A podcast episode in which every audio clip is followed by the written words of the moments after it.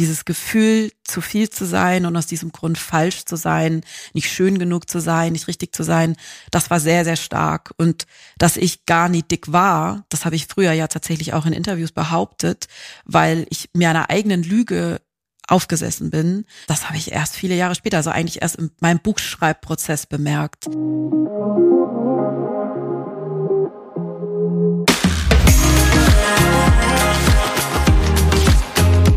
Und herzlich willkommen zum Femtastics Deep Dive Podcast. Mit Anna Weilberg und Lisa van Hautem, den Gründerin des Magazins Femtastics. Wie wollen wir leben, lieben, arbeiten, fühlen? Wir ergründen mit ExpertInnen tabulos und offen Fragen, die uns bewegen. Und geben Impulse für neue Perspektiven, Haltung und positive Veränderungen. Das Thema unserer heutigen Folge ist Körperakzeptanz. Es ist tatsächlich so, dass die ganze Body Positivity Bewegung uns und Femtastics ja schon seit unserer Gründung eigentlich beschäftigt. Da kam das Thema vermehrt auf und auch wir haben immer wieder darüber berichtet und AktivistInnen porträtiert. Und wir wollen heute mal schauen, wo diese Bewegung eigentlich gerade steht. Ja, in gewisser Weise ist dieser Begriff Body Positivity ja schon total abgedroschen. Manche Menschen mögen jetzt denken, oh nee, das kann ich irgendwie gar nicht mehr hören oder andere mögen dann sagen, der Begriff ist eigentlich kritisch zu sehen, weil man ja nicht immer positiv über sich selbst und den eigenen Körper denken muss, denn bei mhm. der Body Positivity Bewegung schwang und schwingt ja auch oft mit liebe deinen Körper und ja. manche gerade auch Aktivistinnen sagen, naja, unbedingt immer lieben muss ich meinen Körper nicht, aber doch zumindest akzeptieren und vor allen Dingen nicht nur meinen, sondern auch die Körper anderer Menschen akzeptieren und tolerieren und eben nicht mit Hass und Diskriminierung ja. auf diese Körper anderer Menschen reagieren. Ja, und überhaupt sie zu beurteilen. Also das finde ja. ich am krassesten und auch persönlich am schwierigsten, weil genau, wir haben das alle irgendwie internalisiert, dass auch gerade Frauen oft auf ihre Körper reduziert werden. Und ich finde, es ist super schwer, das erstmal bei sich selbst zu verändern, dass man ja nicht sofort im Kopf, wenn man jemanden sieht, den Körper irgendwie bewertet und beurteilt. Also aussprechen hoffentlich sowieso nicht mehr, aber auch das machen natürlich viele. Aber ja, dass man auch wegkommt von diesem Diet Talk und äh, dass es einfach kein Thema ist, das ist wirklich eine Herausforderung. Ja, für manche ist ja deshalb das Ziel Body Neutrality. Vielleicht habt ihr mhm. den Begriff auch schon gehört. Das meint eigentlich das Ziel, dass man gar nicht mehr so sehr über Körper spricht und damit einen neutralen Umgang findet. Aber wir sind der Meinung oder unser Eindruck ist, dass wir diesen Punkt leider gesellschaftlich noch nicht erreicht haben. Ja. Wenn man sich allein anschaut, wie viel die genannten AktivistInnen Hate Speech, Hasskommentare auf Social Media erhalten und wie viel Diskriminierung da stattfindet, dann zeigt das, dass wir von einer Neutralität in Bezug auf Körper leider noch sehr weit entfernt sind. Und deshalb finden wir es eben wichtig, doch noch über Körper zu sprechen, beziehungsweise deshalb sehen wir die Notwendigkeit dafür und ja. wollen das eben in der heutigen Folge machen. Genau, also ich finde auch Sehgewohnheiten haben sich auf jeden Fall schon geändert, aber wir sehen halt auch, das Thema Essstörung ist nach wie vor ein Riesenproblem, gerade auch bei jüngeren Mädchen, auch Jungs natürlich. Aber ja, wir müssen einfach weiter drüber sprechen und deswegen haben wir uns heute Melodie Michelberger eingeladen. Wir verfolgen seit jeher, wie sie sich für dieses Thema einsetzt, wie sie sich dafür stark macht. Sie hat ein Buch darüber geschrieben, auch über ihr eigenes Verhältnis zu ihrem Körper, was lange problembehaftet war. Und sie ist einfach so eine empowernde Persönlichkeit, ein empowernder Charakter auf diesem ganzen Feld Body Positivity und deswegen dachten wir, wenn wir mit jemandem sprechen, dann, dann mit ihr. Der Werbepartner unserer heutigen Folge ist Darf. Lisa, sagt dir der Begriff A4 Challenge etwas? Ich muss zugeben, er sagt mir nichts. Klär mich mal bitte auf. Dabei geht es darum, dass du dir ein DIN A4-Blatt nimmst und das vertikal vor deine Taille hältst und deine Taille darf auf gar keinen Fall breiter sein als dieses Papierblatt. Puh, okay. Ähm, ja, das klingt das ist die Challenge. ziemlich abgefahren. Da kommen mir tatsächlich direkt Erinnerungen hoch an Thigh Gap oder ja. Size Zero, dieser Trend aus den Nullerjahren. Oh ja. Ne? Dahinter steckt ja eigentlich auch einfach nur fragwürdige und potenziell gefährliche Schönheitsideale, die mächtig Druck ausgelöst haben. Ja, so haben. eigentlich alles, was man so auf Social Media unter dem Hashtag Body Goals findet. Ist ja meistens potenziell sehr äh, gefährlich und kann auch einigen Schaden anrichten, sagen wir es mal so. Und ich denke mir ja immer, wenn dieser Druck für Erwachsene schon so groß ist, wie muss der dann erst für junge Menschen sein, oder? Oh ja, das frage ich mich tatsächlich auch regelmäßig. Und da kommen wir aber direkt zu unserem heutigen Werbepartner. Denn die Körperpflegemarke DAF engagiert sich schon lange für ein Verständnis von Schönheit abseits von Kleidergröße, Hautfarbe und anderen Äußerlichkeiten. Und ich feiere das tatsächlich sehr. Und die haben auch speziell für junge Menschen etwas entwickelt, nämlich das DAF-Projekt für mehr Selbstwertgefühl. Das Ziel dabei ist es, das Selbstwertgefühl junger Menschen nachhaltig zu stärken. Und dafür hat DAF zusammen mit ExpertInnen Programme bestehend aus kostenlosen Leitfäden und Arbeitsmaterialien sowie Kampagnen entwickelt. Und die neueste Kampagne oder eine neue Kampagne beschäftigt sich mit toxischen Schönheitsinhalten auf Social Media und im Fokus steht da ein Film. Ja, der ist wirklich sehr interessant. Wir müssen da eine Triggerwarnung für aussprechen. Es geht dabei um Essstörung, ein wirklich emotionaler Film, der diese realen Auswirkungen von schädlichen Schönheitsidealen auf das Leben junger Menschen zeigt, anhand der Protagonistin Mary. Sie rutscht durch toxische Schönheitsinhalte auf Social Media in eine Essstörung ab. Hast du den Film schon gesehen, Anna? Ja, ich finde, der macht auf jeden Fall was mit einem, wenn man den schaut, weil es erschreckend ist zu sehen, wie sich das so Schritt für Schritt entwickelt durch diese ganzen Bilder, denen Mary da so ausgesetzt ist. Oder ja. auch eben solche Challenges oder Ideale, denen man so tagtäglich begegnet. Ja, den Link zu diesem Film findet ihr in den Show Notes. Und neben dem Film macht sich DARF auch stark für eine Petition. Lisa, erklär doch mal, worum es da geht. Ja, die ist wirklich sehr wichtig und sehr cool. Denn gemeinsam mit der Organisation Mental Health Europe arbeitet DARF an der Umsetzung des Gesetzes über digitale Dienste. Das ist der Digital Services Act um das Social-Media-Umfeld sicherer zu gestalten und die psychische Gesundheit von Kindern zu schützen. Und das unterstützen wir natürlich sehr, sehr gern. Auch den Link zur Petition findet ihr in den Shownotes. Vielleicht möchtet ihr diese ja auch unterstützen. Herzlich willkommen, Melody. Wie schön, dass du zu Gast in unserem Podcast bist. Wir freuen uns sehr. Ich freue mich auch riesig. Wir möchten mit dir ja heute über Körper sprechen. Du selbst nennst dich Körperaktivistin und du setzt dich für Body Neutrality ein, beziehungsweise für Körperakzeptanz. Und dafür zeigst du dich und deinen Körper immer wieder, auch mal fast nackt auf Social Media und du warst ja auch schon auf Magazincovern zu sehen, was super toll ist. Wie hat denn dieses Engagement von dir begonnen? Ja, das fing so, ich bin mir nicht mehr ganz sicher, ob es vor sechs oder vor sieben Jahren war, also um den Dreh rum. Ich habe damals ja Pressearbeit gemacht und habe viele unterschiedliche Mode- und Accessoire-Label vertreten, unter anderem ein größeninklusives Swimwear-Label aus Berlin. Also größeninklusiv heißt, sie hatte Bikinis und Badeanzüge von Größe 34 bis 54 oder 56. Also in der Mode damals wie heute wirklich etwas absolut Besonderes. Vor allem auch in dem Preissegment. Also es waren eher teure, luxuriöse Bademode. Und damals hatte die Designerin und Gründerin mir Bilder geschickt, die wahnsinnig toll waren, super schöne Fotos, aber ich fand, man sah da nicht die unterschiedlichen Körper, die ja die Bademode auch anbot, also Badebekleidung für unterschiedliche Körper, also von super dünn, von einer 34 bis eben auch dick, einer 54 und das wollte ich ändern und habe damals innerhalb von ein paar Tagen so ein Shooting organisiert. Und uns fehlte eben noch so eine Größe, die ich damals hatte, so eine 38, 40. dann habe ich einfach selber mich da auch quasi fotografieren lassen. Und wir haben uns in der Gruppe mit unterschiedlichen Frauen, aber auch einzeln und die Bilder habe ich danach auch bei Instagram geteilt und das war das erste Mal, dass ich mich in einem Bikini, also dass ich halt so professionell natürlich fotografiert wurde mhm. und dass ich das auch geteilt habe und ich muss sagen, ich habe mir da damals gar nicht so viel dabei gedacht sondern ich war eben so super stolz darauf, dass wir diese tolle Gruppe von Frauen waren, die wirklich unterschiedliche Körper hatten. Das war 2017 war das, glaube ich, Anfang 2017 wirklich mhm. was Besonderes. Das ist vor allem in, in Bademode, also wirklich eine Frau, die wirklich eine Größe 54 trägt, dass man die selbstbewusst und stolz und selbstverständlich eben auch so zeigt. Und danach ging eine riesengroße Lawine los. Das Interesse war tatsächlich also groß, was die Bademodenfirma betraf, aber fast noch größer in meiner Person. Das verstehe ich mhm. auch bis heute nicht so richtig. Ich glaube, weil ich vorher auch schon viele FollowerInnen hatte und natürlich vorher auch schon lange in der Mode gearbeitet habe als Moderedakteurin und dann auch als PR-Frau und dann auf einmal sich im Bikini zu zeigen mit einer damals noch anderen Figur als heute. Das muss ich auch dazu sagen. Also ich war ja damals mhm. ein bisschen weniger als heute, aber jetzt auch schon nicht Modelmaße. Genau, so fing das an.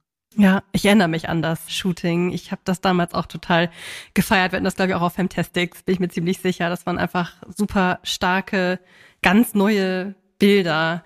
Aber zurück zu der Geschichte von dir und deinem Körper, also dein Verhältnis zu deinem eigenen Körper.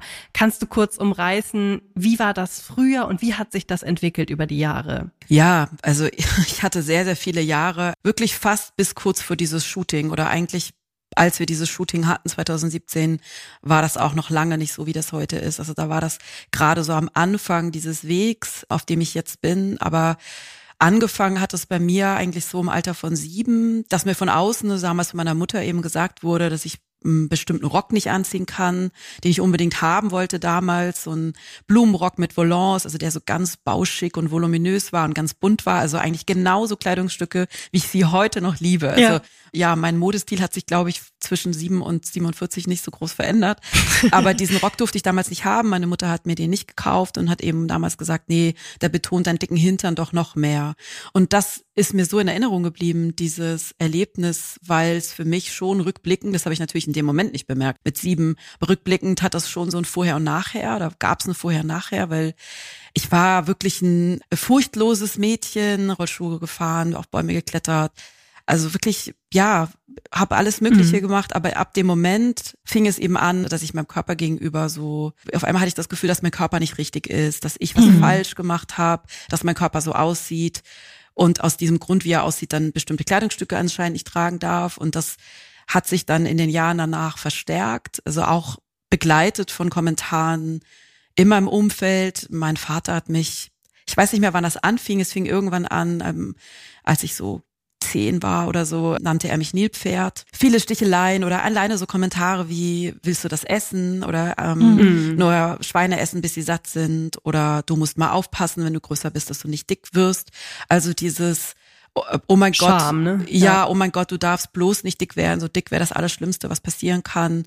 Genau, ich habe mich für meinen Körper geschämt. Also ich hatte wirklich das Gefühl, ich habe was falsch gemacht. Und ich war ja ein Kind. Also es mhm. fing bei mir wirklich ganz früh an, dass ich mich dann so kritisch auf einmal angeguckt habe ähm, im Spiegel und von diesem furchtlosen, wilden Mädchen auch. Also ich war auch eher so, ich war halt das Wort blöd, mir fällt gerade kein anderes ein, aber ungezähmt. Also ich war schon auch mhm. ein bisschen in der Schule, habe ich mir die ersten Jahre echt schwer getan, weil ich immer gequatscht habe und immer, immer Ideen hatte, was ich lieber machen wollen würde. Dieser, mhm. also ich hatte ein bisschen Anpassungsschwierigkeiten, aber dann mhm. ähm, kam eben das dazu, dass ich ja auf einmal das Gefühl hatte, dass ich mich richtig doll anstrengen muss, um mal schön zu sein und auch von außen Lob zu bekommen für meine Figur, die ja dann auf einmal eher sowas war wie, streck den Bauch nicht so raus, zieh das nicht an, willst du wirklich diesen Kuchen essen? Und mit zwölf habe ich meine erste Diät gemacht. Das war damals so, ich frage mich rückblickend natürlich schon, jetzt wo ich selber ein Kind habe, warum damals niemand mhm. was gesagt hat, sondern also kritisch oder gesagt hat, hey, das musst du doch nicht, was soll das? Du bist doch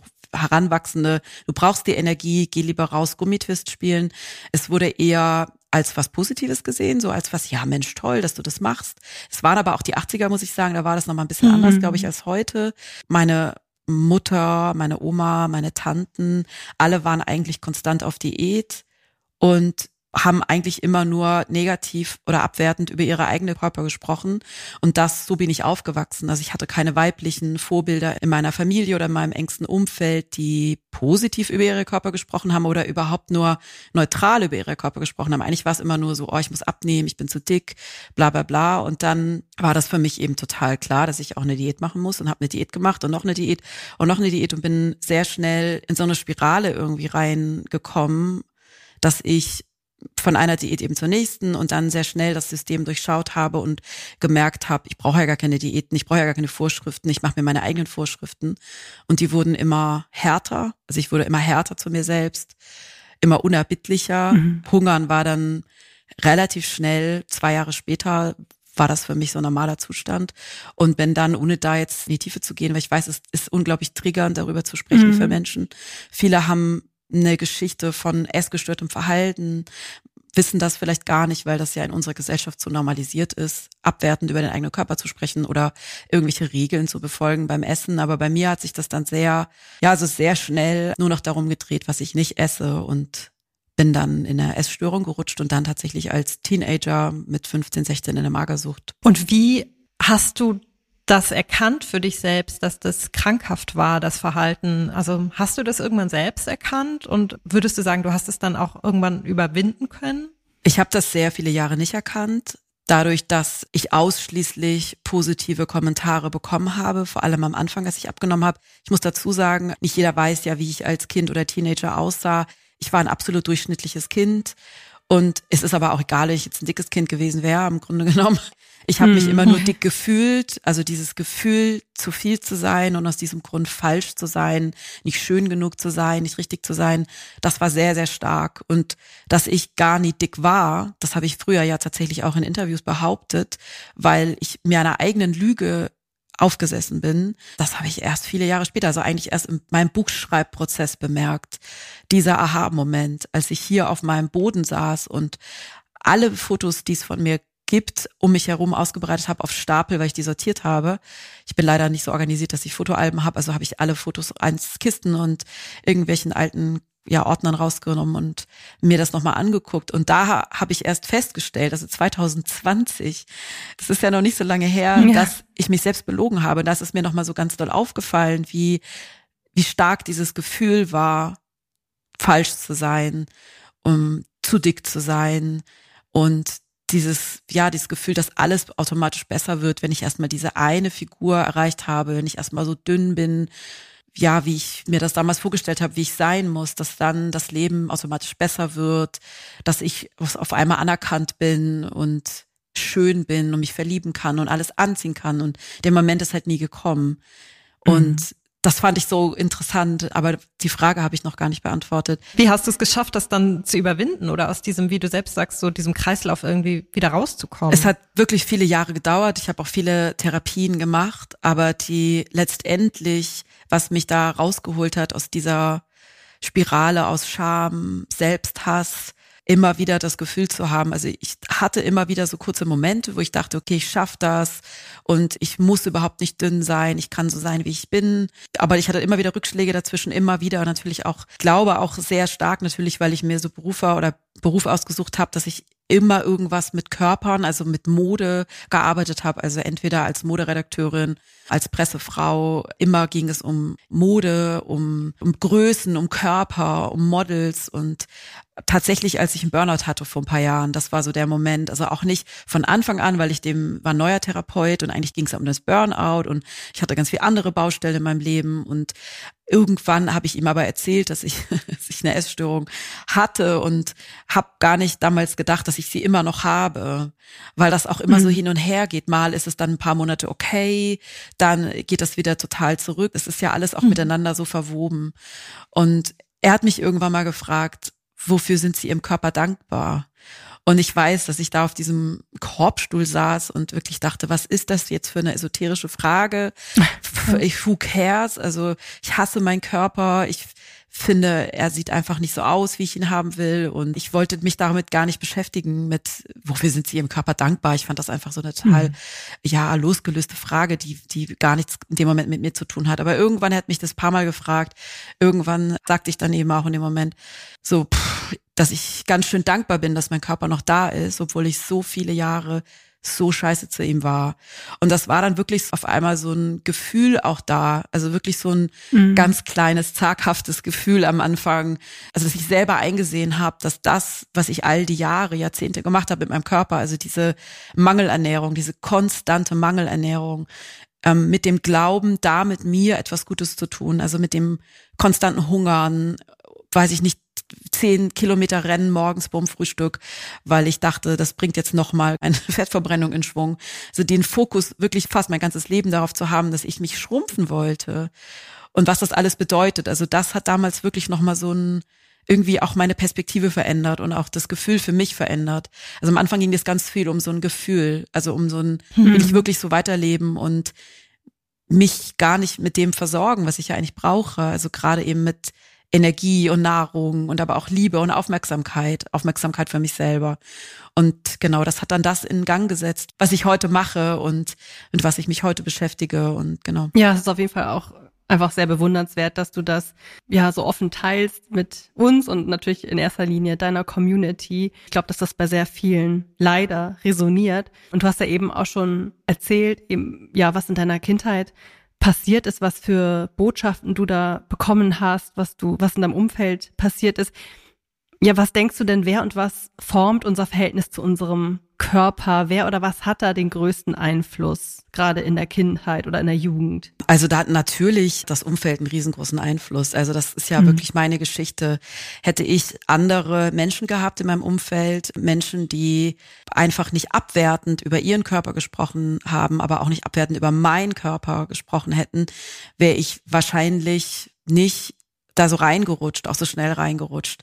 Das Bewusstsein mhm. war damals vielleicht auch noch mal ein bisschen anders als heute, aber wenn ich so mir die Nachrichten angucke, die ich immer noch von LeserInnen oder von FollowerInnen bekomme, habe ich oft das Gefühl, dass viele Eltern oder auch, ja, andere im Umfeld, andere Menschen nicht das Bewusstsein haben, dass diese Kommentare, oft bestimmt unachtsam oder oft bestimmt einfach nur so dahergesagt, weil wir das alle kennen oder so gelernt haben, dass die Körper anderer nicht tabu sind, sondern dass man sehr wohl anscheinend über die Körper anderer reden kann. Aber natürlich, wir leben in Strukturen. Also wir leben ja nicht in einem Vakuum, dass das alles irgendwie so vom Himmel fällt, sondern Kapitalismus beeinflusst, wie wir unsere Körper sehen. Dieses Gefühl kommt ja auch nicht von ungefähr, dass wir alle paar Wochen oder jeden Tag oder wie auch immer das Gefühl haben, unsere Körper sind nicht richtig. Es werden konstant Makel ausgerufen. Das merke ich alleine schon, wenn ich so ein bisschen zurückgucke. Ich bin jetzt über 40 oder Mitte 40 ja schon wie viele unterschiedliche Körpertrends, sag ich jetzt mal, es ja. schon gab in den mhm. vergangenen Jahren. Also ich bin groß geworden in den 90ern. Ich bin nur ein paar Jahre jünger, ich glaube zwei oder drei Jahre jünger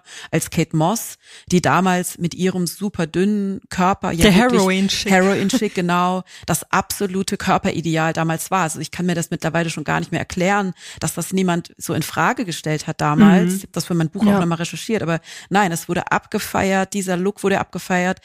Heute muss man wirklich schon echt den Kopf schütteln darüber, aber ja ähm, alle wollten so aussehen wie sie und wie, wie stark sich das schon in meiner Lebenszeit in den letzten 30 Jahren, sage ich jetzt mal, seit ich 15 war, verändert hat. Also dann kam eine Zeit, gerade mit den Kardashians, ne, wo runde Pos auf einmal mhm. angesagt sind. Ja, davor kam doch noch dieses, ich, ich denke da an Britney Spears, Christina Aguilera, alle hatten die Crop Tops an genau. bauchfrei und man musste immer den durchtrainierten, muskulösen genau. Bauch sehen. Dann war kurz so eine sporty mhm. Phase, ne, wo so angesagt war, dass, ich weiß gar nicht mehr, ist sportlich das neue Skinny oder mhm. irgendwie so, war dann auch so die, der Titel auf den Magazinen. Genau, und dann kam genau. so dieser Kardashian-Trend danach genau. mit mehr Kurven, aber auch super schmaler Taille, ne? Jetzt auch nicht einfach kurvig, nee, sondern natürlich. und auch nicht, nicht natürlich. Nee, also ja. das, das Ding bei so Körpertrends oder bei so Schönheitsideal ist ja, dass es halt immer unerreichbar ist und soll ja auch unerreichbar bleiben, damit ja. wir KonsumentInnen bereit sind, ganz hart an uns zu arbeiten. Also meine Geschichte Geld dafür da ja, auszugeben. Geld auszugeben, Dinge mhm. zu kaufen. Zeit investieren. Genau, Zeit, ja. irgendwelche Cremes auf den Po zu schmieren und ich bin da auch genauso guilty. Also ich habe mir auch schon für 150 mhm. Euro irgendwelche Cremes auf den Po geschmiert. Hätte ich da vielleicht lieber mal was anderes von gemacht, ne? Aber jetzt ärgere ich mich darüber, weil all das Geld, was ich ausgegeben habe, um meine Figuren irgendwelche in Richtung Schönheitsideal zu schrumpfen, zu quetschen, zu cremen, was weiß ich was, mhm. das wäre eine weg. schöne Reise gewesen. Genau, hätte ich was ja. Schöneres, hätte ich mir schöne Erinnerungen machen können. Aber nein. Oder ja, ich, ich musste auch direkt an dieses ganze Thema rund um Altersvorsorge und Finanz Bildung für Frauen das denken, auch ein Depot. was ganz anderes Kein Thema Po, ist, sondern Depot. Aber auch zusammenhängt, genau, könnte, hätte man statt in den Po ins Depot investieren können, ne, wenn man damals schon ein anderes Narrativ erzählt bekommen hätte oder einfach eine andere Information ja. auch verfügbar gewesen wäre und man halt nicht gefangen wäre in diesem patriarchalen und kapitalistischen Diktat, was man dann tagtäglich so zu hören bekommt. Genau, und ich glaube, das ist das, was halt, also A, leben wir halt in diesen Strukturen, also wir sind gerade als Frauen, als Mädchen natürlich wirken diese patriarchalen Strukturen auf uns. Also wenn man sich so anguckt, gibt's auch unzählige Studien zu, dass Mädchen ab dem Beginn ja schon anders behandelt werden oder ab dem Beginn ihrer Geburt wird das Äußere bewertet, es wird, sie werden begutachtet, wie bei mir, also es wurde fing ganz, ganz früher eben auch schon an, dass dann gesagt wurde, du musst mal aufpassen oder dass man Mädchen viel mehr Komplimente gibt, schon auch im, im Babyalter. Du siehst ja süß aus oder du wirst ja mal eine Süße oder die wirst ja mal den Männer den Kopf verdrehen, so Babys, ne? Furchtbar. Und ähm, ja, ja. das zeigt ja schon, finde ich, auch, dass es eine größere Diskussion ist oder eine größere, also wie sehr unser Aussehen auch unser Leben bestimmt und auch mhm. was es uns für Privilegien bringt oder nicht bringt. Und all das wirkt natürlich auch auf, ja, wie wir unsere Körper sehen, aber wie wir auch wahrgenommen werden. Und das wirkt natürlich auch auf unsere Eltern. Also es war ja die Frage, ne? Also bei mir war das sehr stark, dass meine Eltern das beeinflusst haben, aber das ging dann auch sehr, sehr schnell über in das Umfeld. Ich hatte sehr früh, also auch schon wirklich mit sieben, acht, weiß ich nicht mehr genau, aber Freude daran, mir die Kataloge anzuschauen, die es früher gab, diese ganz dicken Otto- und Quelle-Kataloge und dann auch sehr schnell Frauenmagazine und Modemagazine von meinen Tanten, Mutter, allen möglichen Leuten angeschaut habe und angefangen habe, Collagen zu machen, habe die also ausgeschnitten, die Bilder und habe mir die aufgeklebt und an die Holzschräge in meinem Zimmer geklebt. Also wirklich schon, ich war da noch keine zehn, das weiß ich noch, weil ich hatte irgendwann Unmengen mhm. von diesen Collagen, wo diese ganzen Frauen und Mädchen eben abgebildet waren, die am Ende ging es um Mode, aber auch um Frisuren oder Styling oder was ich da, Styling kannte ich wahrscheinlich das Wort noch nicht, aber was ich mhm. damals halt nicht wusste, ist, dass alle oder auch gar nicht gecheckt habe, gar nicht gesehen habe oder wahrgenommen habe, ist, dass alle Frauen und Mädchen, die abgebildet waren, ungefähr die gleiche Körperform hatten, die gleiche Kleidergröße hatten und so, ja, ist bei mir dieses Gefühl natürlich noch verstärkt worden, dass das die Figur ist und dass das das Aussehen ist, das ich auch erreichen muss. Dass ich das eigentlich die ganze Zeit schon hatte, weil ich ja immer schon so eine Figur hatte. Ich war immer dünn, ich war nicht super dünn, ich hatte keine Kate Moss Figur, aber ich war immer schlank.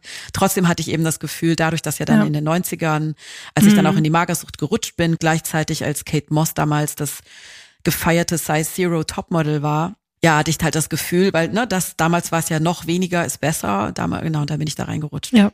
Du hast es eben schon angesprochen, ne? diese Kommentare, die ganz nebenbei und so unbedarft dahergesagt werden, die sind irgendwie so eine Sache und andererseits ist es auch so, dass ich es selbst auch aus dem Erwachsenenleben viel kenne, dass sich Gespräche von Frauen dann doch oft um Körper drehen, um Sportroutinen, um Diäten, was man jetzt alles tut, um seinen Körper zu optimieren. Dieser ganze, wie du es nennst, Diet Talk und du hast auch schon auf Instagram gefordert, hört auf damit. Das ist am Ende total ungesund. Was ist denn dein Vorschlag? Was ist eine Alternative oder beziehungsweise wie, wie können wir lernen, damit aufzuhören. Ja, es ist ja nicht nur ungesund, sondern es verstärkt ja eben auch genau das, was wir Frauen eh schon haben, dass unser äußeres Erscheinungsbild, das so wie wir aussehen, unser Körper das Wichtigste ist, was wir haben.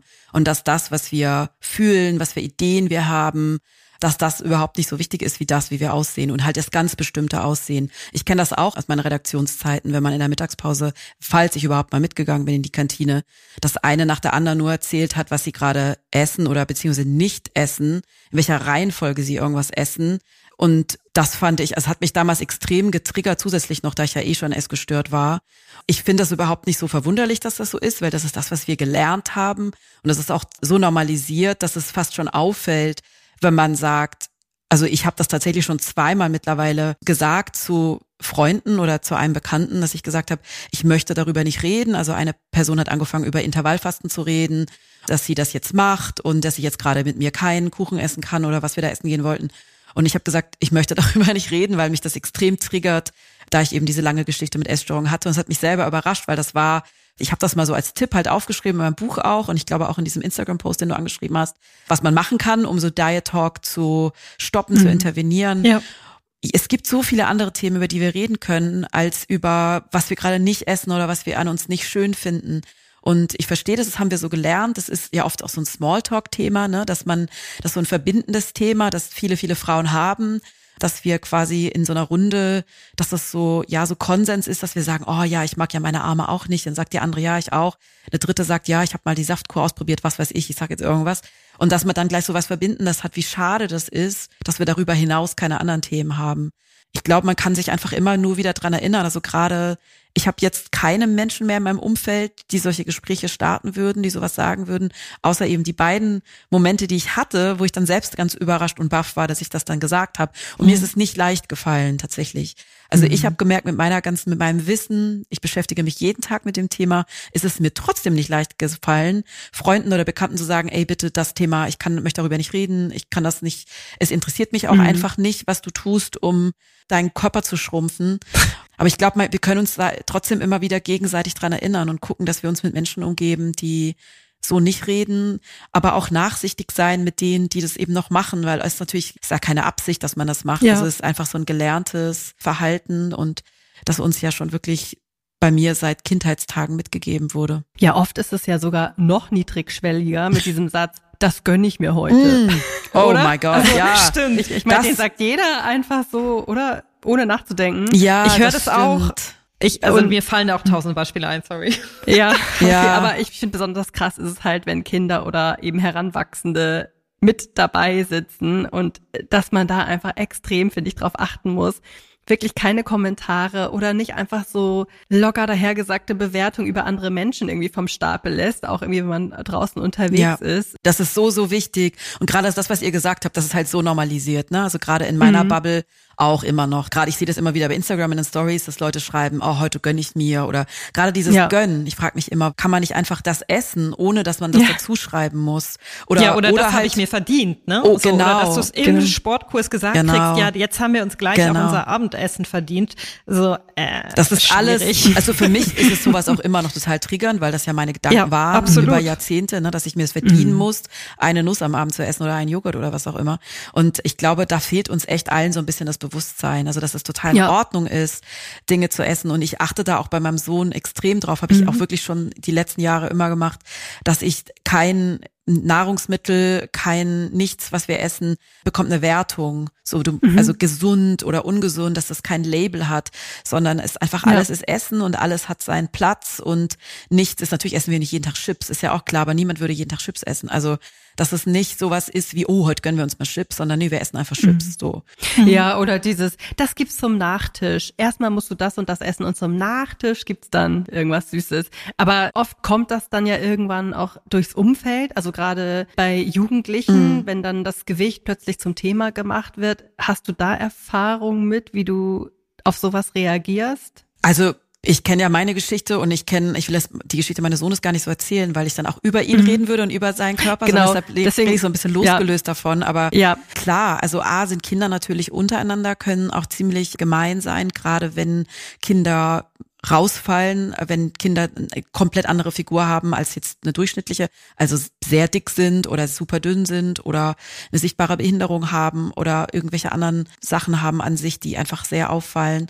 Aber ich glaube, man kann Kinder und wir können uns auch gegenseitig, das hört ja auch nicht auf, also immer nur wieder stark machen, dass wir in einer Welt leben, die sehr hart sein kann für Körper, ich finde, man merkt das auch, wenn man älter wird. Da ist das mhm. Schönheitsideal, rückt ja immer in eine größere Entfernung. Also ich merke das jetzt als Mitte 40-jährige Frau, dass das jetzt noch oben drauf kommt. Also mein ganzes Leben dachte mhm. ich, ich bin nicht dünn genug, obwohl ich immer dünn war. Aber gut, jetzt bekomme ich natürlich Falten oder andere Körperteile verändert sich einfach, ne? Logischerweise der ja. Körper mhm. verändert sich. Und es kommt das noch auch noch drauf. Also deshalb hilft es auch uns, uns immer wieder stark zu machen, immer wieder uns darauf zu fokussieren, dass wir mehr sind als diese Hülle. Unser Körper trägt uns durch dieses Leben, ermöglicht uns überhaupt dieses Leben und wir sind viel mehr als eben diese Hülle. Wir sind viel mehr als das, was man sieht. Und ich habe mit meinem Sohn da ganz, ganz früh schon drüber gesprochen. Also wirklich schon seit mhm. er, weiß ich, fünf oder so war, dass wir in einer mhm. Kultur leben, in einer Gesellschaft leben, in der es tatsächlich so normalisiert ist, zum Beispiel abwertend, negativ über dicke Körper zu sprechen. Es gibt ja immer noch Comedians, die sich lustig machen über Dicke und das wird einfach mhm. so von öffentlich-rechtlichen gesendet, so als wäre es ja. das Normalste der Welt. In vielen anderen Themen gibt es ja schon mittlerweile ein größeres Bewusstsein, aber da eben immer noch nicht. Also da finde ich es sehr interessant, dass dass der Bodyshaming oder Fettshaming, dass das so rausgehauen werden kann. Und das merken ja auch Kinder. Also Kinder merken oder Jugendliche merken, wie wir Erwachsenen über Körper sprechen, die im Sinne des Schönheitsideals mhm. nicht ideal sind, in Anführungszeichen, also ne, im Sinne des Schönheitsideals, ja. wie wir ja die sehen, dass die nicht repräsentiert sind in der Werbung, in den Medien. Die sehen, wie wir über die sprechen. Die sehen, wie ja, wir was über auch erlaubt ist, ne? Genau, die sehen, wie wir über unseren Körper sprechen. Und die merken natürlich auch diese Sprachlosigkeit allgemein, wenn wir über Körper sprechen. Also fällt mir mhm. immer wieder auf, dass es uns so leicht fällt, über durchschnittliche Körper zu sprechen. Ne? Ähm, schlank, dünn, durchschnittlich. Ganz oft kommt das Wort normal. Ich versuche das Wort wirklich, das Wort normal, wenn es um Körper geht, aus meinem Wortschatz zu sprechen, ist voll schwer. Rutscht mir immer mhm. wieder rein. Dann sage ich mhm. sofort, oh nein, das bitte dann nicht, weil was ist schon normal? Ne? Wir sind alle normal. Mhm. Aber ich, ja. deshalb sage ich auf durchschnittlich so. Und was für eine Sprachlosigkeit oder für eine ja, Betroffenheit herrscht, wenn es darum geht, Körper zu beschreiben, die eben zum Beispiel dick sind oder mehrgewichtig sind. Das ist ja auch schon so ein Aspekt davon, ne? dass, dass wir mhm. da gar nicht das Dicksein immer noch oder das dick immer noch ein Schimpfwort auch für viele ist oder auf jeden Fall Ja. was ist, was sie gar nicht genannt werden wollen, verstehe ich natürlich auch. Deshalb nehme ich das, um jetzt meinen Körper zu beschreiben, weil dick ja so ein Wort war, das mich mein ganzes Leben begleitet hat, obwohl ich gar nicht dick war. Aber dieses Gefühl, zu dick zu sein oder überhaupt dick zu sein, das war so stark und hat ja wirklich mein ganzes Leben bestimmt, mir Sport aufgedrängt, mich hungern lassen, mir ganz viel Lebensfreude geklaut über Jahre. Und deshalb verwende ich das heute so selbstverständlich.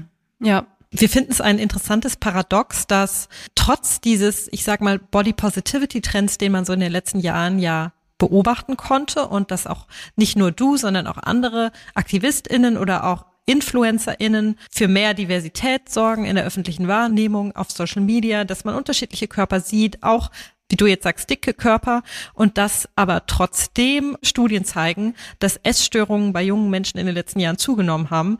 Da könnte ich jetzt statista.de zitieren, also nur mal um eine Zahl zu nennen. Im Jahr 2021 sind in deutschen Krankenhäusern insgesamt 9.622 Fälle von Anorexie und gut 1.500 Fälle von Bulimie diagnostiziert wurden. Und das sind steigende Zahlen über die Jahre gewesen. Also das ist wirklich markant angestiegen über die letzten Jahre. Das ist erschreckend, dass es, obwohl so viele Menschen daran arbeiten, da mehr Akzeptanz zu schaffen und da auch mehr Vielfalt sichtbar werden zu lassen, dass es dann trotzdem diese Zahlen gibt. So viele Jugendliche offenbar immer noch sehr damit strugglen, ihren Körper so zu akzeptieren, wie er ist. Ja, ich habe noch andere Zahlen. Ich war vor kurzem auf einer Veranstaltung von Waage e.V., das ist ein Zentrum für Essstörungen in Hamburg. Die hat einen Abend gemacht zur Versorgungslage in Hamburg für Essstörungen. Es war wirklich ein toller Abend, hat mich sehr betroffen gemacht, sehr traurig gemacht. Muss auch aufpassen, dass jetzt nicht meine Stimme bricht, weil mich das Thema extrem, Hm. immer noch extrem bewegt, natürlich mit meiner Geschichte. Die Zahlen, die die hatten, oder das sind die Zahlen aus dem Kinder- und Jugendreport von der DAK. In den letzten drei Jahren sind Essstörungen bei jugendlichen Mädchen zwischen 15 und 17 um 54 Prozent gestiegen und in der darunterliegenden Gruppe von, was war das, 12 bis 14 oder 10 bis 14-Jährigen um 33 Prozent. Das macht mich extrem traurig. Ja. Und daran sieht man eben, dass das ein Thema ist. Es sind ja unglaublich viele Mädchen und aus meiner Geschichte weiß ich, diese Mädchen, die irgendwann Frauen werden, das wird sie ihr ganzes Leben beschäftigen. Also wir haben wirklich Generationen von jungen Frauen, von Mädchen, die in der Essstörung rutschen, die werden sich ihr ganzes Leben damit rumtragen. Es klaut ihnen ganz viel Energie und Freude. Die fehlen uns ja teilweise dann auch so als mit ihren Ideen auf dem Arbeitsmarkt oder Ne, überall Ja. fehlen die. Mich Ja. macht das auch total traurig, was du gerade gesagt hast mit dem, dass Body Positivity oder einfach überhaupt unterschiedliche Körper, gerade bei Instagram, sichtbarer sind. Ich habe auch das Gefühl, und wenn ich dann immer die, mir die Zahlen anschaue, kippe ich echt fast vom Stuhl, gerade was auch die Mode angeht oder was in der Werbung war das ja auch so 2018, 19, da war das so ein Trend, na oha, jetzt Body Positivity, Diversity war ja so wirklich überall stand das. Jetzt schieben wir Ja. noch mal ein paar unterschiedliche Menschen in die, vor die Kamera. Das ist ja komplett weg. Also alle wirklich großen Modehäuser und große Versandhändler, ich will jetzt niemanden von Namen nennen, aber sind wieder zurück und zeigen halt wirklich Normschöne normschöne Körper. Menschen, normschlanke Menschen, die uns quasi alles verkaufen, von der Bratpfanne bis zur Hose, bis zur Fernreise, Ja. bis zum Bikini. Und die Zahlen, was auch auf dem Laufsteg, also Repräsentation von unterschiedlichen Körpern angeht, da gab es ja diesen Vogue Business Report. Das war auch total eye-opening. Ich dachte wirklich, ich lese nicht richtig, weil das sind ja immer so Gefühle, die man hat. Ne? Also in meiner Bubble könnte man wirklich meinen, vielleicht in eurer auch, naja, da Ja. sind ja jetzt ja schon ein paar mit unterschiedlichen Körpern auf den Laufstegen. Ist doch super, was passiert ist. Aber also Plus-Size-Repräsentation auf allen Laufstegen sind 0,6 Prozent. 0,6 Prozent. Und Mid-Size, das ist ungefähr meine Größe, also Mid-Size ist 38 bis so 44, waren es 1,5 Prozent und Plus-Size ist halt das, was über 44 ist. Also das kann man ja total vergessen. Das waren auch nur Ja. bei ganz wenigen Shows. Wir sind ja alles Modemenschen, so das am Ende hat sich nichts geändert. Und wenn man bei TikTok oder du hast auch Influencerinnen angesprochen, anschaut, ich will keine Influencerinnen bashen, überhaupt nicht. Bin ja selber quasi eine. Ich finde es auch total blöd, immer diese Influencer bashen. Aber was ich krass finde, ist, wenn man sich alle deutschsprachigen Influencerinnen anschaut, wenn man sich Screenshots von denen macht, die sind sich alle unglaublich ähnlich. Die sind fast alle blond, alle sehen super jung aus oder sind super jung, also haben alle dieses jugendliche, faltenfreie, alle super dünn. Super dünn. Gleichen Lippen. Alle, ja, das kommt auch noch dazu. Natürlich, viele haben jetzt auch noch diese, ne, also glättenden, ich weiß gar nicht, wie man das Gesichter. nennt, wie auch immer, irgendwelche Ja. Procedures im Gesicht. Und das finde ich schon sehr problematisch. Also das hat sich ja so ein bisschen abgelöst. Ne? Also bei mir waren das die Magazine, die immer das Gleiche geteilt haben. Heute ist es TikTok und Instagram. Obwohl man da ja gucken kann, dass man sich versorgt mit Bildern, die Ja. einen vielleicht Es gibt nicht, sie ja, es ne? gibt Ja. sie, aber man erreicht halt die jungen Menschen nicht. Ich werde so oft, wirklich fast täglich gefragt von Müttern, von Menschen, die mit essgestörten Jugendlichen arbeiten, teilweise von essgestörten Jugendlichen. Gerade gestern zwei Mails bekommen von jungen Frauen, die jünger sind als mein, als mein Sohn, also wirklich Teenager die gefragt haben, kennst du nicht jemand, der jünger ist? Weil ich meine, ich könnte deren Oma sein, so, ne? Natürlich folgen die mir dann, ganz. aber am Ende nicht ganz, aber hm, vielleicht. Naja, unter Umständen. Unter Umständen, genau. Ja. Aber klar, das ist, was ich vorher gesagt habe, wir leben nicht im Vakuum. Und das finde Ja. ich ist schon was, was uns alle, ich habe dazu auch gerade einen Post geschrieben, ich poste den jetzt auch heute oder morgen, weil ich das, ich finde, das ist unserer aller Aufgabe oder es muss unser aller Bewusstsein auch sein, dass wir da irgendwie zusammenarbeiten und irgendwie Ja. gucken, wie können wir denn die Jugendlichen erreichen oder wie können wir es für uns alle besser machen, weil das hört ja auch nicht auf. Ne? Also es gibt ja auch total viele in meinem Alter oder ältere Frauen. Ich bekomme manchmal Nachrichten von 70-jährigen Frauen, die sagen, ey, wie hast du das geschafft? Ich versuche es mein ganzes Leben und ich kann immer noch kein Bikini tragen oder ich fühle mich immer noch nicht gut oder das macht mich so traurig und ähm, Ja, total. Also da dachte ich eben auch zwei Gedanken. Einmal dieses älter werden, genau, irgendwie gefühlt ist es auch nur cool, älter zu werden, wenn du auf jeden Fall aber schlank bleibst dabei. Bitteschön. und immer noch jugendlich aussiehst, ne? Ja, also und immer noch jugendlich aussehen, jünger aussiehst, sowieso. als man eigentlich ist. Das merke ich, das ist ganz Ja. was, was ich ganz doll merke und wo ich auch ganz oft in die Falle reintappe, weil mir ganz oft gesagt wird, oh, du siehst ja viel jünger aus als 46. Und ich dann immer Ja. denke, ja, wirklich? Und dann denke ich immer, hä, was ist das für ein Bullshit? Ja, Ja, Also, denn Altersdiskriminierung aus? ist eben auch ein Ja, Riesenthema. Ne? Total, genau. Voll, aber auch, äh, das irritiert mich halt auch immer, was du sch- schon meintest, dass ja InfluencerInnen oft gleich aussehen. Also das ist ja eigentlich auch langweilig dann, ne? Also wenn alles gleich ist. Also irgendwie steckt dahinter ja auch, dass man dazugehören will. Das ist irgendwie äh, Naja, es oder ist so auch Kapitalismus. Das Ja, ist auf am jeden Ende, Fall, genau. ne, Also da steckt noch viel mehr hinter, ne? Also Ja. die Firmen, die ja, die, also A, sind wir das ja so gewohnt, unsere Sehgewohnheiten sind ja extrem, Ja. also A, sind sie eingeschränkt, aber unsere Sehgewohnheiten sind auch, also sind auch faul. Also alles, was wir nicht kennen, wird dann erstmal stirnrunzelnd angeguckt. Es ging mir übrigens genauso, als ich damals hier Body Posy Panda war eine der ersten. Meine Freundin Mary von Stile Merlin hat mir damals das bei Instagram Mhm. es weitergeleitet. Sie meinte, guck mal, wie toll oder irgendwie oder Mhm. So. Und ich weiß, dass ich sie gesehen habe im Bikini oder in Unterwäsche rumtanzen und man sah ihren Bauch, wie er sich bewegt und ihre Schenkel und alles, weil sie ja eben getanzt hat, wackelte so mit und ich dachte, oh ja, cool für sie, aber oh. Also ich war, fand das rückblickend merke ich, wie meine Sehgewohnheiten da auch noch nicht so sind, waren, wie sie jetzt war. Jetzt stolper ich da nicht mehr drüber, gar nicht. Ich denke Ja. jetzt vielleicht, hey, wo ist der Bikini her? Oder süße Frisur oder was Ja. weiß ich, sowas denke ich jetzt. Ja. Aber ich denke halt nicht mehr, es irritiert mich nicht mehr. Und ich glaube, natürlich, klar, bei den Influencerinnen nochmal, das ist natürlich im, im Grunde genommen, wird das dann haben ja die, die Topmodels abgelöst, die verdienen wahnsinnig viel Geld damit und die Firmen wollen natürlich auch solche Leute, die nicht anecken, weil mit solchen Mhm. Leuten, die eben diesem Schönheitsideal entsprechen, lässt sich eben auch alles verkaufen. Ja. Viele Leute checken das eben auch gar nicht, also Ja. was da so dahinter steckt. man bekommt solche, ich sag mal, fettfeindlichen Gedanken, die dann auch damit schwingen, bekommt man auch nicht, wie du jetzt ja selbst gerade auch schon gesagt hast, nicht so einfach aus seinem Kopf. Ne? Das braucht wahrscheinlich einfach viel Übung und kontinuierliche Auseinandersetzung mit dem Thema, um dieses Bewusstsein auch zu wecken. Wann ist da jetzt gerade wieder was Fettfeindliches am Werk? Also wir sind alle nicht nur rassistisch sozialisiert, sondern auch fettfeindlich. Und vor allem Fettfeindlichkeit und Rassismus, antischwarzen Rassismus, die sind miteinander verwoben. Ich glaube, das muss uns allen bewusst sein. Also das, was da so dahinter steckt, also diese Ideologie, bestimmte Körper abzuwerten. Wer hat was davon, dass bestimmte Körper abgewertet werden? Was hat das mit Privilegien zu tun? Was hat das eigentlich mit mir selber überhaupt zu tun? Ist es nicht besser, dünn zu sein? Also ich höre das immer wieder so, ja, aber es ist doch besser, dünn zu sein. In meinem Fall kann ich sagen, ist es nicht besser, dünn zu sein. Also ich glaube, dieses ja, oder gesünder, ne? Ja, oft das. Gesundheitsthema will ich jetzt gar nicht einsteigen, Ja, weil es ja, mich so krass wütend macht. Und ich hatte gestern Ja. so einen Talk und da ging es eigentlich nur um Gesundheit und bis zu welchem Gewicht darf man sich denn selber noch lieben? Ist es dann nicht Selbstbetrug, wenn man sich als super fette Person selbst liebt? Oh, das kriegt direkt Gänsehaut, macht mich so Ja, sauer krass. und auch so, ey, also gerade mit unserer deutschen Geschichte, ne, wo Menschen aussortiert wurden Mhm. aufgrund, dass sie Juden waren oder auch aussortiert wurden, weil sie behindert waren. Ja. Im Nationalsozialismus wurden auch Menschen aussortiert, die im Sinne des Nationalsozialismus keine wertvollen Körper hatten. Genau, Unter anderem ja. eben auch fette Körper. Und ich glaube, Ja. Das muss uns allen bewusst sein, dass das nicht so schwarz-weiß ist, wie wir das so denken. Ne? Wir sind ja alle so aufgewachsen. Es ist eben so, es ist besser, wenn man ein bisschen dünner ist und um Gottes Willen bloß nicht fett werden. Und ich glaube, das hilft uns am Ende nur, wenn wir uns damit ein bisschen beschäftigen. Also ich kenne das auch. Ich habe auch immer noch logischerweise fettfeindliche Gedanken in meinem Kopf.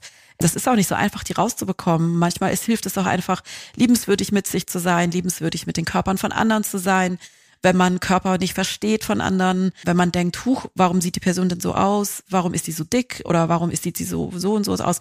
So, hey, es geht mich nichts an. Oder einfach so dieses Liebenswürdige für alle Menschen. Also das verstehe ich auch ganz oft gar nicht in so Diskussionen, dass das so fehlt. Also, dass Respekt mhm. und Würde an ein bestimmtes Gewicht gebunden ist für viele Menschen. Ich sage jetzt nicht für euch und auch nicht für mich, aber und so diese alltagsfettfeindlichen Gedanken, die wir haben, ich glaube, es ist echt schwer, das rauszukriegen, aber es hilft halt nur, darüber zu reden. Mir hilft es auch, wirklich darüber zu reden, auch mit FreundInnen heute darüber zu reden. Das habe ich früher nicht gemacht. Wir haben ja alle diese Gedanken, dass wir besser wären oder dass wir bestimmte Kleidungsstücke nicht anziehen können, Bikinis oder enge Sachen, dass wir denken, ah nee, da muss ich jetzt noch abnehmen oder die Bauchwickhose oder drei Bauchwickhosen Hand anziehen, was mir eine Followerin gerade geschrieben hat, mhm. die sie dann ausgezogen hat, weil sie sich am Abend mhm. gedacht hat, nee, was würde Melody machen? Melody würde die Bauchwickhosen ausziehen und würde sie wow. äh, verbrennen. Verbrennen hat sie nicht, jetzt glaube ich wieder mit nach Hause genommen. Aber ich fand das war schon cool. Ja. Also so für sie so dieses, cool. ja, was jetzt aus und was war schon, ist einfach mein Bauch und was ich da auch immer wieder ja. denke, auch jetzt in meiner Lebenszeit, wo ich ja jetzt schon älter bin, ich glaube, ich habe es zum dritten Mal jetzt gesagt, ne, meine Güte,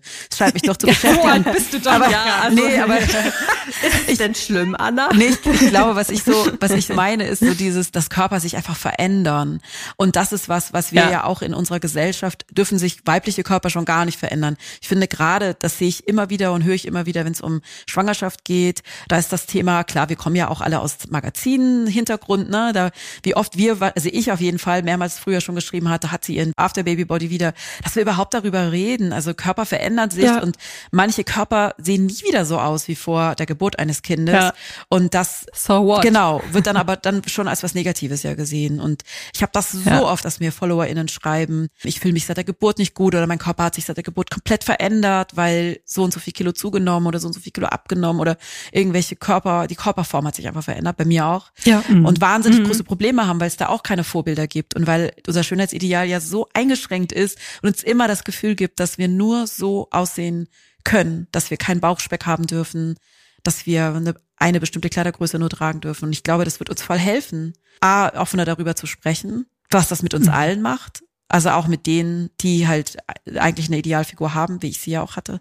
Aber es hilft uns natürlich auch immer wieder, wenn wir unterschiedliche Körper sehen würden, dass wir das so einfordern, ja. dass wir das sehen wollen. Ja. ja, damit sich die Sehgewohnheiten eben ändern. Ne? Vielleicht zum Abschluss noch eine Frage. Wir haben vor kurzem ein Interview mit der Influencerin Charlotte Kurt geführt, die sich ja auch für das Thema Körperakzeptanz einsetzt und Sie hatte sich laut eigener Aussage zuletzt etwas zurückgezogen und äh, nur noch wenig Interviews gegeben, weil sie eben sagt, mich 24-7 mit meinem Körper zu beschäftigen, das war mir irgendwann zu krass und hat mir auch einfach nicht mehr gut getan. Kannst du das nachvollziehen? Kennst du diese Momente auch oder bist du nach wie vor so, dass du denkst, ich mache das weiter. Ich kenne so Momente auch immer wieder. Also wenn ich so, mhm. also ich hatte vor drei Jahren, glaube ich, war das so ein orchestrierter Shitstorm von einer rechten Influencerin. Das war wirklich oh, okay, richtig, wow. richtig, richtig schlimm. Richtig schlimm. Da habe ich auch gesagt, ich kann das nicht mehr machen. Ich will keine ja. Bilder von mir mehr teilen. Das war wirklich schlimm, weil es auf allen Kanälen lief und Bilder von mir geteilt wurden und bei Facebook vor allem von irgendwelchen Männern kommentiert wurde und sexualisierte ja. Gewalt, ich, egal, also ich will da nicht in die Tiefe gehen, es war schlimm, aber heute ist es eher so, ich sehe meine Geschichte und ich sehe diese Zahlen von Essstörungen, die eben um 54 Prozent gestiegen sind, genau in der Altersgruppe, in der es bei mir auch am schlimmsten war mit der Magersucht. Und ich rede ja auch teilweise mit jugendlichen Mädchen, die Essstörungen haben. Entweder werde ich eingeladen zu Gesprächen oder Nachlesungen oder wo auch immer ich eingeladen werde von Zentren für Essstörungen. Und das gibt mir Kraft. Also dieses, ich denke immer, wenn ich nur eine Person, wenn ich es nur mhm. schaffe durch meine Geschichte, dass eine Person es schafft, da rauszukommen oder gar nicht erst in eine Essstörung reinzurutschen oder auch die vielen, vielen Frauen und Mädchen, die vielleicht keine Essstörung haben, aber die ein essgestörtes Verhalten haben oder die sich selber hassen oder als permanent einfach, optimieren auch einfach, ja oder ne? die sich einfach so wie das Leben wie mit der angezogenen Handbremse also nicht tanzen Mhm. oder nicht schwimmen gehen weil sie halt das Gefühl haben ihre Körper sind nicht richtig oder beim Mhm. Sex den Bauch einziehen oder was auch immer es gibt ja so viele Sachen Ja. wie man sich selber klein macht und wie man sich selber dann ähm, so einschränkt und deshalb mache ich das also bei mir wird es eher ich habe das Gefühl ich nehme eher an Fahrt auf seit Mhm. ich das mache ja bei mir ist es glaube ich ein bisschen anders einfach aber bei mir ist es auch Mhm. losgelöster also ich versuche auch mittlerweile gar nicht mehr so viele Bilder von mir jetzt in Unterwäsche oder im Bikini zu teilen. Also eher über Texte oder über Ja. Events, wo ich bin oder so. Oder auch Fortbildung mache mit zum Beispiel einer Produktionsfirma von einer Fernsehsendung. Das sind eher Sachen, die ich gerne machen will oder die ich auch mache, Mhm. weil das natürlich viel mehr Menschen erreicht. Und auch losgelöst von meinem Körper. Also eher meine Erfahrung liegt Mhm. dem natürlich zugrunde. Aber es geht nicht immer nur um dich, es geht mehr Nee. um die gesellschaftlichen Strukturen dann Ganz dabei. genau, genau, genau. Ja. Und ich weiß eben, dass meine Geschichte dadurch, wie ich das erlebt habe und wie ich das jetzt auch reflektieren kann und sehe, warum ich das alles gemacht habe, dass das Menschen eben schon hilft. Also so ist das Feedback, was ich oft bekomme, Ja. auch von jungen Mädchen. Also dass sie, obwohl ich dann viel älter bin, aber das hat erstaunt oder erschreckt mich immer wieder, wenn ich mit denen zusammensitze, dass die Gefühle und Gedanken, die sie haben, eins zu eins genau die gleichen sind, die ich hatte. Also ich habe Ja. die ja alle aufgeschrieben, ich habe meine Tagebücher noch. Das ist krass, aber das gibt mir halt auch wirklich dieses, ja, das ist wie so ein, wie so ein Treibstoff für meinen, Ja. dass ich das mache und gibt mir immer wieder diese Zuversicht auch, dass wir das schaffen können, wenn wir uns zuhören und wenn wir uns gegenseitig das Gefühl geben, dass wir so wie wir sind, richtig sind und gut genug sind und schön genug sind und ja. Ja, vielen, vielen Dank für deinen Aktivismus, Melody. Ganz Ja, wirklich ein aus tolles tiefstem. Herzen. Äh, Sehr ganz gerne. viel von dem, was du erzählt hast, glaube ich, kennen nicht nur ich aus meiner Kindheit und Jugend und einfach meinem Umfeld oder was ich schon so miterlebt habe. Ich glaube, das wird ganz vielen anderen ZuhörerInnen auch so gehen. Deshalb von allen ein ganz großes Danke dafür, was du Ja, machst. vielen Dank. Wir hoffen, wir konnten euch mit dieser Folge neue Denkanstöße geben und ja, vielleicht eure eigenen Perspektiven rund um Körperwahrnehmung erweitern oder etwas beeinflussen. Ja, wir glauben, dass wir auch weiterhin alle noch mehr an uns arbeiten können oder auch müssen, damit wir ein wertschätzenderes, toleranteres, liebevolleres Verhältnis zu unseren eigenen, aber auch zu den Körpern anderer Menschen entwickeln können. Alle Infos zu der heutigen Folge findet ihr wie immer in unseren Show Notes. Wir freuen uns, wenn ihr unseren Podcast abonniert, wenn ihr ihn weiterempfiehlt. Ihr könnt uns auch über Steady unterstützen und ansonsten hören wir uns in zwei Wochen wieder. Bis dann!